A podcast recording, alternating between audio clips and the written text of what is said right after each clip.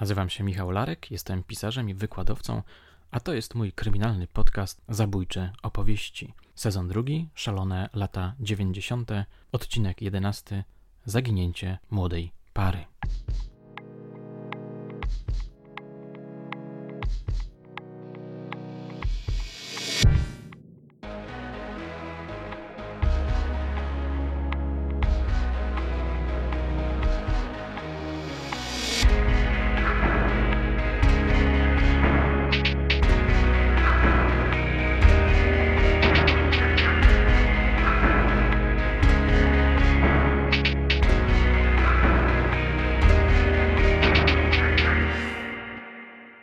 Zgodnie z zapowiedzią wracam dzisiaj do tajemniczego i dotychczas niewyjaśnionego zaginięcia dwojga młodych mieszkańców Poznania, Agnieszki Sieluk i Cyryla Pundy. Czas na przypomnienie tej zagadkowej sprawy jest o tyle dobry, że podobno pojawiła się nowa informacja na jej temat.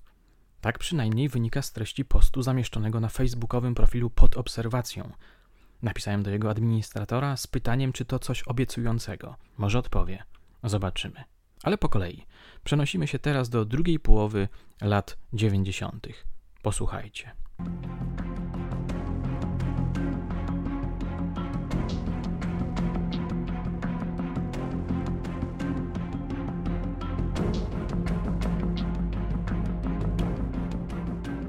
Poznań, 16 marca 1997 roku, godzina mniej więcej 17.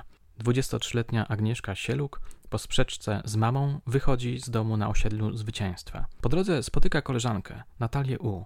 Dziewczyny razem udają się do pubu Mad Max przy ulicy Ogrodowej. W pubie dołączają do 19-letniego Cyryla Pundy, z którym Agnieszka ostatnio spędzała dużo czasu. Z pewnym zastrzeżeniem można było nazwać ich parą.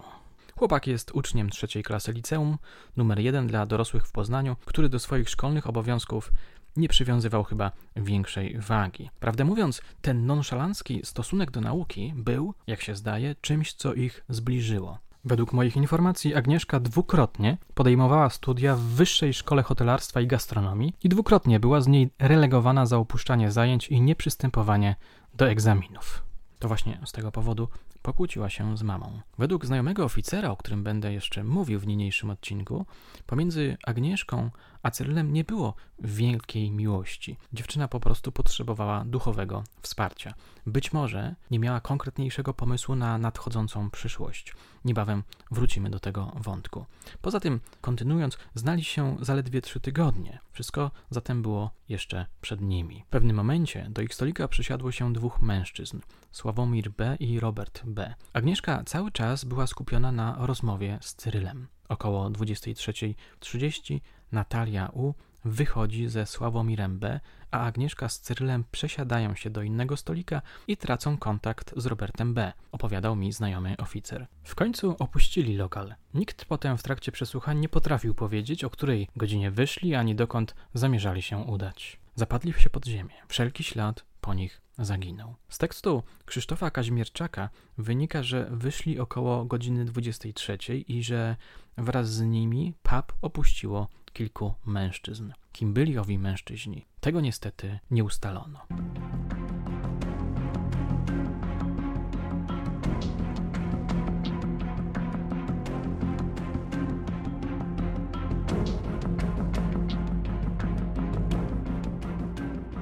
Szukając medialnych doniesień na temat tej sprawy, natrafiłem w sieci na odcinek magazynu kryminalnego 997, który został wyemitowany w polskiej telewizji 29 lipca 2002 roku, czyli prosty rachunek 5 lat po zniknięciu Agnieszki i Cyryla. Michał Fajbusiewicz, wybitny dziennikarz, mistrz dokumentalnej opowieści kryminalnej, zaprezentował w nim dwie prawdopodobne wersje zdarzeń, ale skupił się na, że tak powiem, pesymistycznej wersji. Rekonstrukcja nawiązuje do mężczyzn o nieustalonej tożsamości, którzy pojawili się w pubie, mniej więcej około 20-21. Rekonstrukcja ta ma dość sensacyjny charakter. Owi mężczyźni siadają przy stoliku, przy którym jeszcze niedawno rozmawiali Agnieszka z Cyrylem. Dokonują transakcji sprzedaży broni palnej. Po jakimś czasie do stolika wraca nasza para. Nawiązuje kontakt z grupą mężczyzn, popija z nimi alkohol.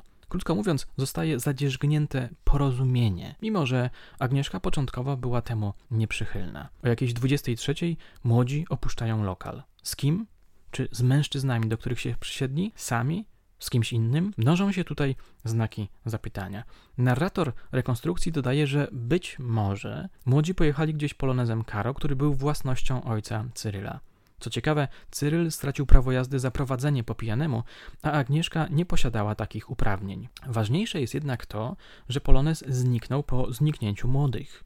Do tego jeszcze wrócę. W hipotezie, którą przyjęliśmy, mówi narrator, założyliśmy, że zjawili się na jakiejś imprezie w Poznaniu gdzie później rozegrała się tragedia. Jak mogła wyglądać ta tragedia według dziennikarzy? Otóż w trakcie popijawy Agnieszka odchodzi od stołu i udaje się do łazienki. W ślad za nią rusza jeden z imprezowiczów. Cyryl niczego nie dostrzega. Pije i rozmawia z towarzystwem. W tym czasie tamten imprezowicz zaczyna molestować Agnieszkę. Robi się coraz brutalniejszy, najwyraźniej zamierzają zgwałcić. Agnieszka krzyczy. Cyryl zrywa się i biegnie jej na ratunek. Wtedy rozlega się strzał. Cyryl upada. Tu następuje cięcie. W kolejnych kadrach widzimy, jak mężczyźni wynoszą zwłoki Agnieszki i Cyryla z domu, pakują je do samochodu i odjeżdżają. W tej tragicznej hipotezie przyjęto, że Agnieszkę i Cyryla zamordowano, zwłoki ukryto, a poloneza rozebrano na części, tak mówi narrator. Wspomniałem chwilę wcześniej, że w programie zaprezentowano dwie wersje wydarzeń. Ta druga wersja, lekko tylko zarysowana, zakłada, że młodzi ludzie po prostu uciekli z domu, uciekli od bliskich. Ale sam redaktor najwyraźniej nie dowierza tej wersji, mówiąc, że jest ona mało logiczna. I pewnie ma rację. Wolno chyba jednak domniemywać, że po tylu latach któreś z nich w końcu by się odezwało. Od emisji tamtego odcinka minęło już przecież 15 lat, a od samego zaginięcia 21. Nie sposób więc uwierzyć, że przez cały ten czas nie chcieliby się skontaktować ze swoimi rodzinami. Czyżby więc rzeczywiście doszło do zabójstwa? A może przydarzył im się wypadek samochodowy, jeśli oni rzeczywiście wzięli tego feralnego wieczoru poloneza? Ale wtedy raczej znaleziono by ich ciała. Auto. Podejrzane jest też to, że oni zniknęli bez wieści, że samochód zapadł się pod ziemię. Ta okoliczność wskazuje, że ktoś to zniknięcie mógł jednak zorganizować. Chyba więc trzeba zakładać zabójstwo. Niestety.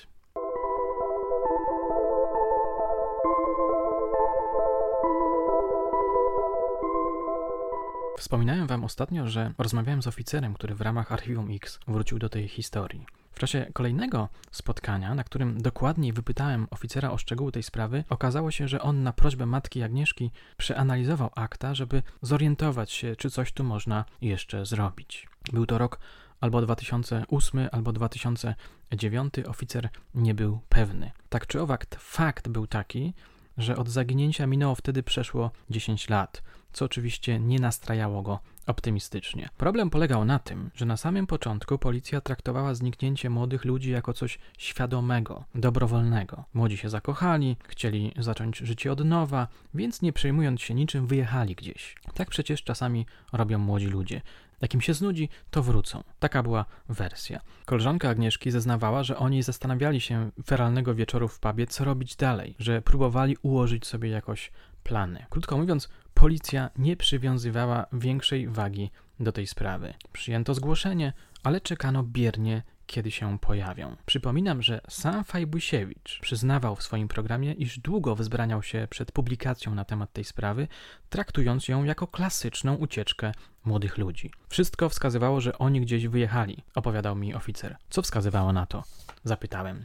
Pojawiały się sygnały, delikatne i zakamuflowane, że oni gdzieś są, że gdzieś się przemieszczają, spotykają się z niektórymi znajomymi. Dopytywałem o konkrety. Sprawę zaginięcia przedstawiono w programach telewizyjnych, wyjaśniał mi oficer. 997, Crime Story i ktokolwiek widział. Spływało dużo informacji o tym, że parę te widziano w różnych miejscach kraju za granicą. Nie zdołano ich zweryfikować. Kilkakrotnie nieznane osoby kontaktowały się też telefonicznie z rodzicami, sugerując, że niedawno mieli kontakt z ich dziećmi. Wzmianka o tych telefonach zaintrygowała mnie. Dopytałem o nie. Na przykład ktoś dzwonił, opowiadał mi oficer, i pytał, czy córka jest w domu, bo widział się z nią tydzień temu i umówił się z nią na dzisiaj. Niestety tego rodzaju sygnały demobilizowały pracę policji oraz podsycały nadzieję rodziców, że ich dzieci są żywe i zdrowe, że po prostu gdzieś są. Wątek kłótni Agnieszki z matką też mógł sugerować, że dziewczyna obraziła się na nią i dlatego się nie odzywa. W trakcie naszej rozmowy pojawił się również znany już wam wątek samochodu. W dniu ich zaginięcia zniknął też samochód Polones należący do ojca Cyryla, opowiadał mi oficer. Cyryl posiadał do niego zapasowe kluczyki i dowód rejestracyjny. Miał też przy sobie dowód osobisty i prawo jazdy ale zostawił w domu paszport. Agnieszka nie zabrała dowodu osobistego, a paszportu w ogóle nie posiadała, co praktycznie prawie wykluczało ich wspólny wyjazd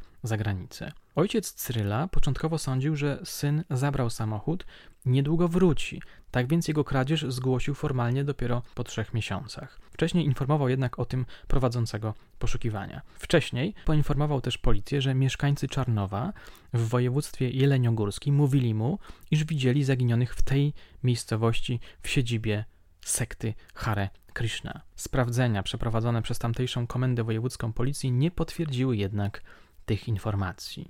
Któregoś razu pojawiła się elektryzująca informacja. Gdy oficer wspomniał o niej, spojrzałem na niego z zainteresowaniem. Brzmiało to bardzo ciekawie. Otóż w 1998 roku policjanci Komendy Wojewódzkiej Piła podczas przeszukiwania mieszkania Andrzeja Esz znaleźli dowód osobisty i prawo jazdy Cyryla Pundy, mówił mi oficer. Andrzej Esz zeznał, że znalazł je przypadkowo wiosną 1998 roku w ogródku poznańskiego lokalu Stajenka Pegaza, ale tego nie zgłosił.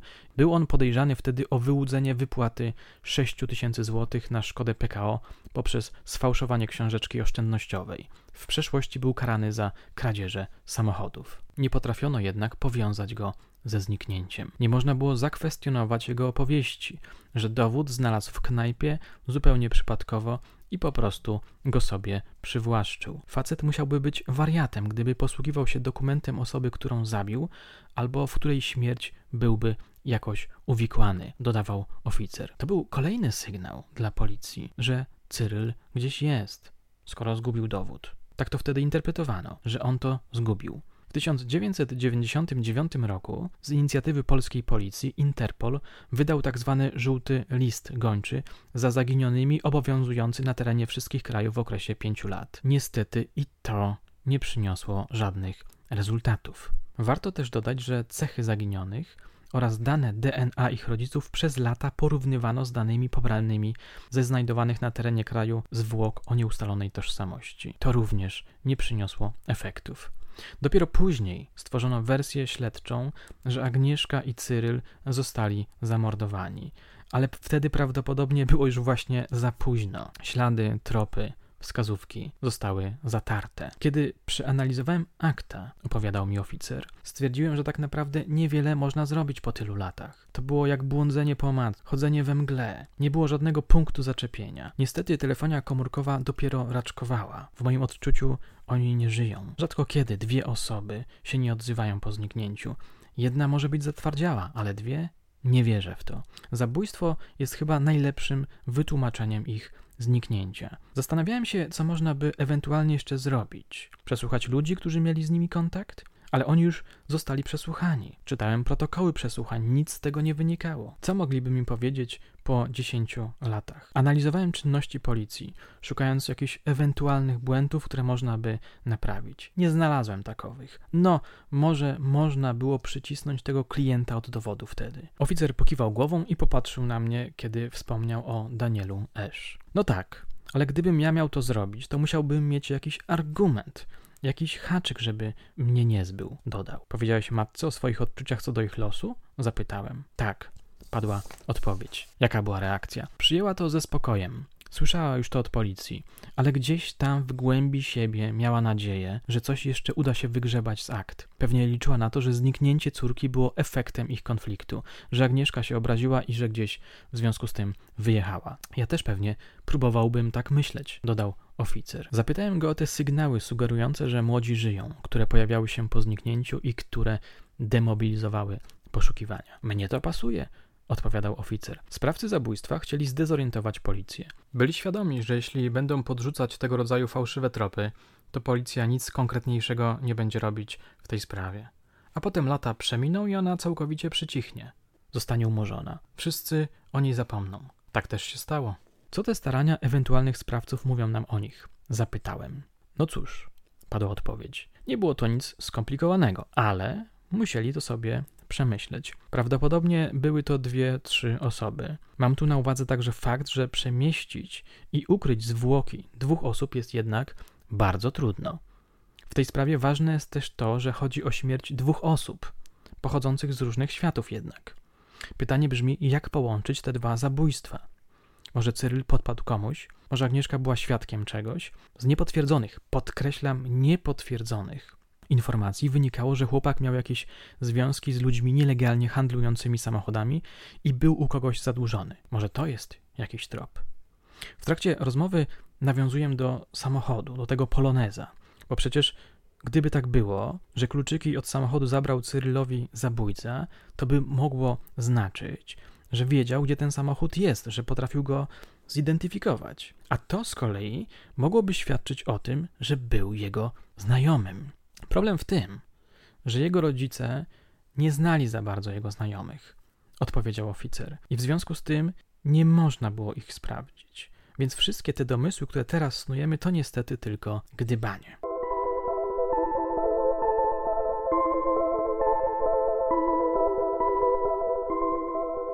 Konkluzja naszej rozmowy jest bardzo smutna. Wychodzi na to, że ta historia to opowieść o klęsce policji. W poprzednim odcinku cytowałem fragment artykułu Krzysztofa Kaźmierczaka. Chciałbym go teraz przypomnieć, bo jest bardzo a propos. W ciągu ostatnich 30 lat w Wielkopolsce uszło płazem zabójcom grubo ponad 100 zbrodni. Najczarniejsze pod względem liczby morderstw, których sprawcy pozostają nieznani, były lata 90. W komentarzach piszecie czasami, że takie porażki policji dowodzą, że jednak istnieje coś takiego jak zbrodnia doskonała. To bardzo ciekawe. Cytowany artykuł Kaźmierczaka kończy się w ten oto sposób.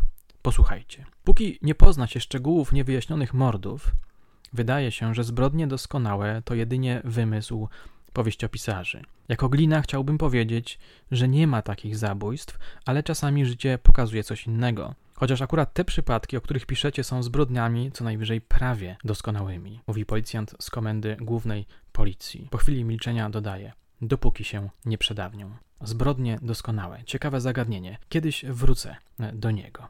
Możecie w komentarzach mi powiedzieć, co myślicie o zbrodniach doskonałych. Ale wracając do rzeczy. Po spotkaniu z oficerem długo jeszcze myślałem o tajemniczym zaginięciu Agnieszki i Cyryla. Gdybym miał wytypować najsensowniejszy kierunek śledztwa, wskazałbym jednak wątek Cyryla. Podobno był lekko duchem, podobno średnio układało mu się w życiu, podobno miał jakieś szemrane znajomości.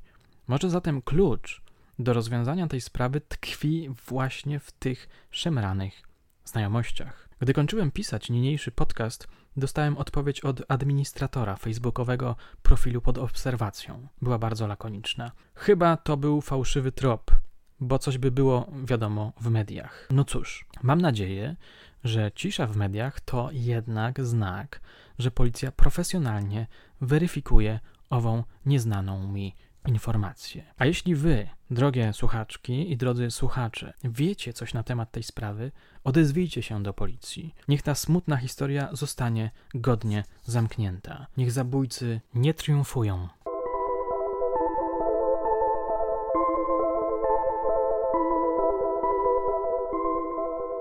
W poprzednim odcinku wspominałem wam, że mój znajomy oficer popełnił powieść nawiązującą do tej historii. Mam nadzieję, że uda się ją prędzej czy później wydać. Przeczytam wam fragment. Akcja dzieje się feralnego wieczoru. Posłuchajcie.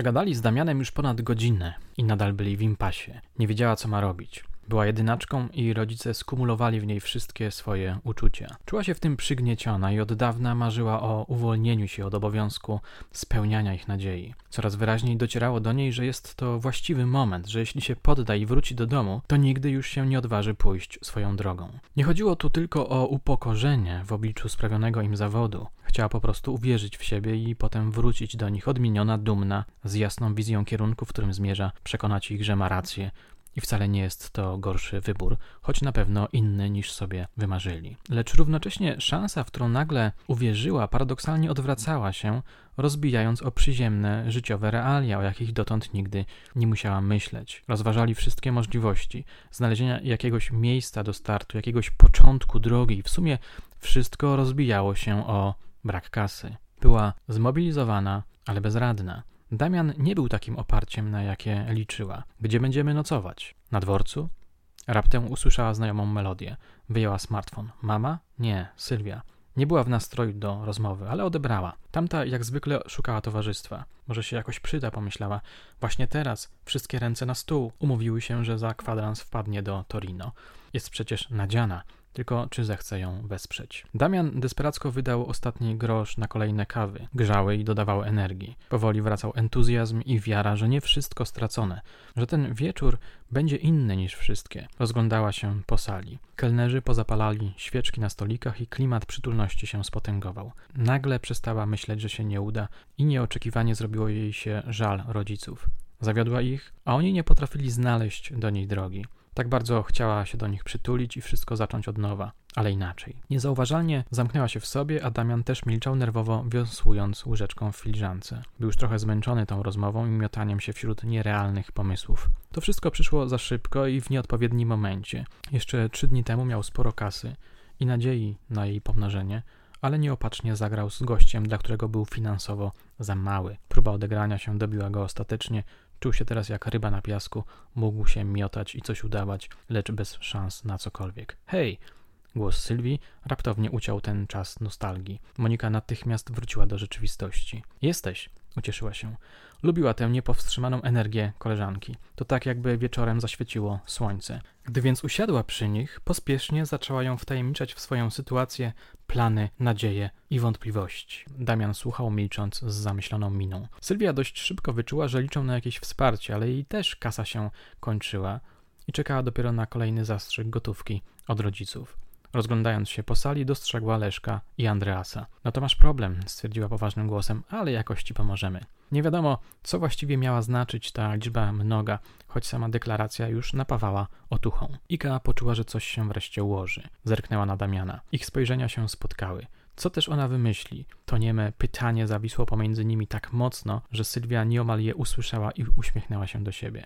Zobaczycie, pomyślała zadowolona. Lubiła pokazywać, co potrafi zabłysnąć. A teraz była w swoim żywiole. Sorry, pójdę przywitać się z Leszkiem. Rzuciła i już jej nie było. Entuzjazm ostygł.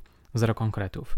Ika spojrzała na zegarek. Mają jeszcze tylko godzinę. I co dalej? Może Sylwia udostępni im pokój w swojej podobno dużej willi? Tak od razu? A jej rodzice? Jakoś absurdalnie wierzyła, że wszystko może się ułożyć. Obserwowała koleżankę, która siedziała już przy chłopakach i spostrzegła, że bardzo zaangażowała się w rozmowę z Leszkiem. Jak na nią to nawet za bardzo pomyślała. Widać było, jak dobrze się ze sobą czują. Śmiali się z czegoś, choć Andreas miał dość znudzoną minę. Ich rozmowy przeciągały się. W pewnym momencie Leszek coś napisał na kartce, może wizytówce, i podał Sylwii. Ta uśmiechnęła się i schowała ją do torebki. No i dalej tokowali. Chyba umawiają się na randkę. Monika patrzyła na to przygnębiona. Ten nieustanny taniec nastrojów ją wykańczał. Powoli nadchodziła obojętność, poczucie, że nic nie ma znaczenia, nic nie może ją dotknąć, załamać. Taka zbroja chroniąca przed wszystkim, od czego uciekała i czego się bała. Bezmyślnie zaczęła się przyglądać ciuchom koleżanki. Spodnie z nieomal obcisłymi nogawkami to oczywiście Hilfiger. Widziała z daleka tę metkę, bajerancka, przewieszona na oparciu krzesła kurteczka to Barber, do tego torebka Michael Kors, kasa i niezły gust. No i co z tego? Nagle zirytowała się w myślach. Co mnie to obchodzi? Damian nadal milczał. Jej poczucie bezradności całkowicie mu się udzieliło i czuł się zawstydzony, że nie potrafi nic wymyśleć. A może pójdziemy na razie do jakiejś sekty, na przykład Hare Krishna, tam nas przytulą, dadzą zjeść, a potem się zobaczy. Fantazjował w myślach, bo nawet nie miał pojęcia, gdzie taką grupę namierzyć. Szkoda, że nie mógł tak ni stąd, ni zowąd zabrać jej po prostu do siebie do domu, ale rodzice nigdy by tego nie zaakceptowali. A on był od nich zależny. Musiał przecież mieć jakąś bazę, a bez kasy to było niemożliwe. W pewnym momencie Ika wstała i nic nie mówiąc ruszyła w stronę koleżanki. Chyba dostała od niej znak, którego nie zauważył. Patrzył, jak coś sobie szepczą, po czym Sylwia daje jej coś do ręki. Może gandzie na pocieszenie przyszło mu do głowy, lecz zaraz porzucił ten pomysł. Przecież nie w środku knajpy, na oczach wszystkich. Ale w gruncie rzeczy podświadomie zapragnął chociaż krótkiej poprawy nastroju i odpłynięcia w beztroskę. Dziewczyny wciąż rozmawiały półgłosem, lecz z tej odległości nie łapał ani jednego słowa. Trochę ulżyło mu, gdy dostrzegł zarys uśmiechu na ściśniętych dotąd ustach Moniki. To było jak obietnica. Kochał jej śmiech i beztroskę. Umiała tym go czarować, choć wtedy o tym nie mówił, bojąc się spłoszyć chwilę. Ale ona dobrze wiedziała i oboje świetnie się bawili. Wreszcie skończyły i zaczęła do niego wracać, przyciskając się pomiędzy gęsto ustawionymi stolikami. Czuł w jej ruchach jakiś inny nastrój, większą energię, jakby coś się w niej przełamało. A jednak ogarniało go podniecenie. A może powie, że wraca do domu? Rozum studził emocje, lecz jej twarz mówiła coś innego. Zanim podeszła, kątem oka dostrzegł, że Leszek wstał i razem z Sylwią skierowali się w stronę wyjścia, a Andreas ruszył w stronę baru. Co tam oni? Monika chwyciła go za rękę. Pogadajmy jeszcze, zaproponowała i usiadła. Początkowo mówiła tylko ona, a on słuchał i zaczynał wierzyć, że życie wreszcie się do nich uśmiecha.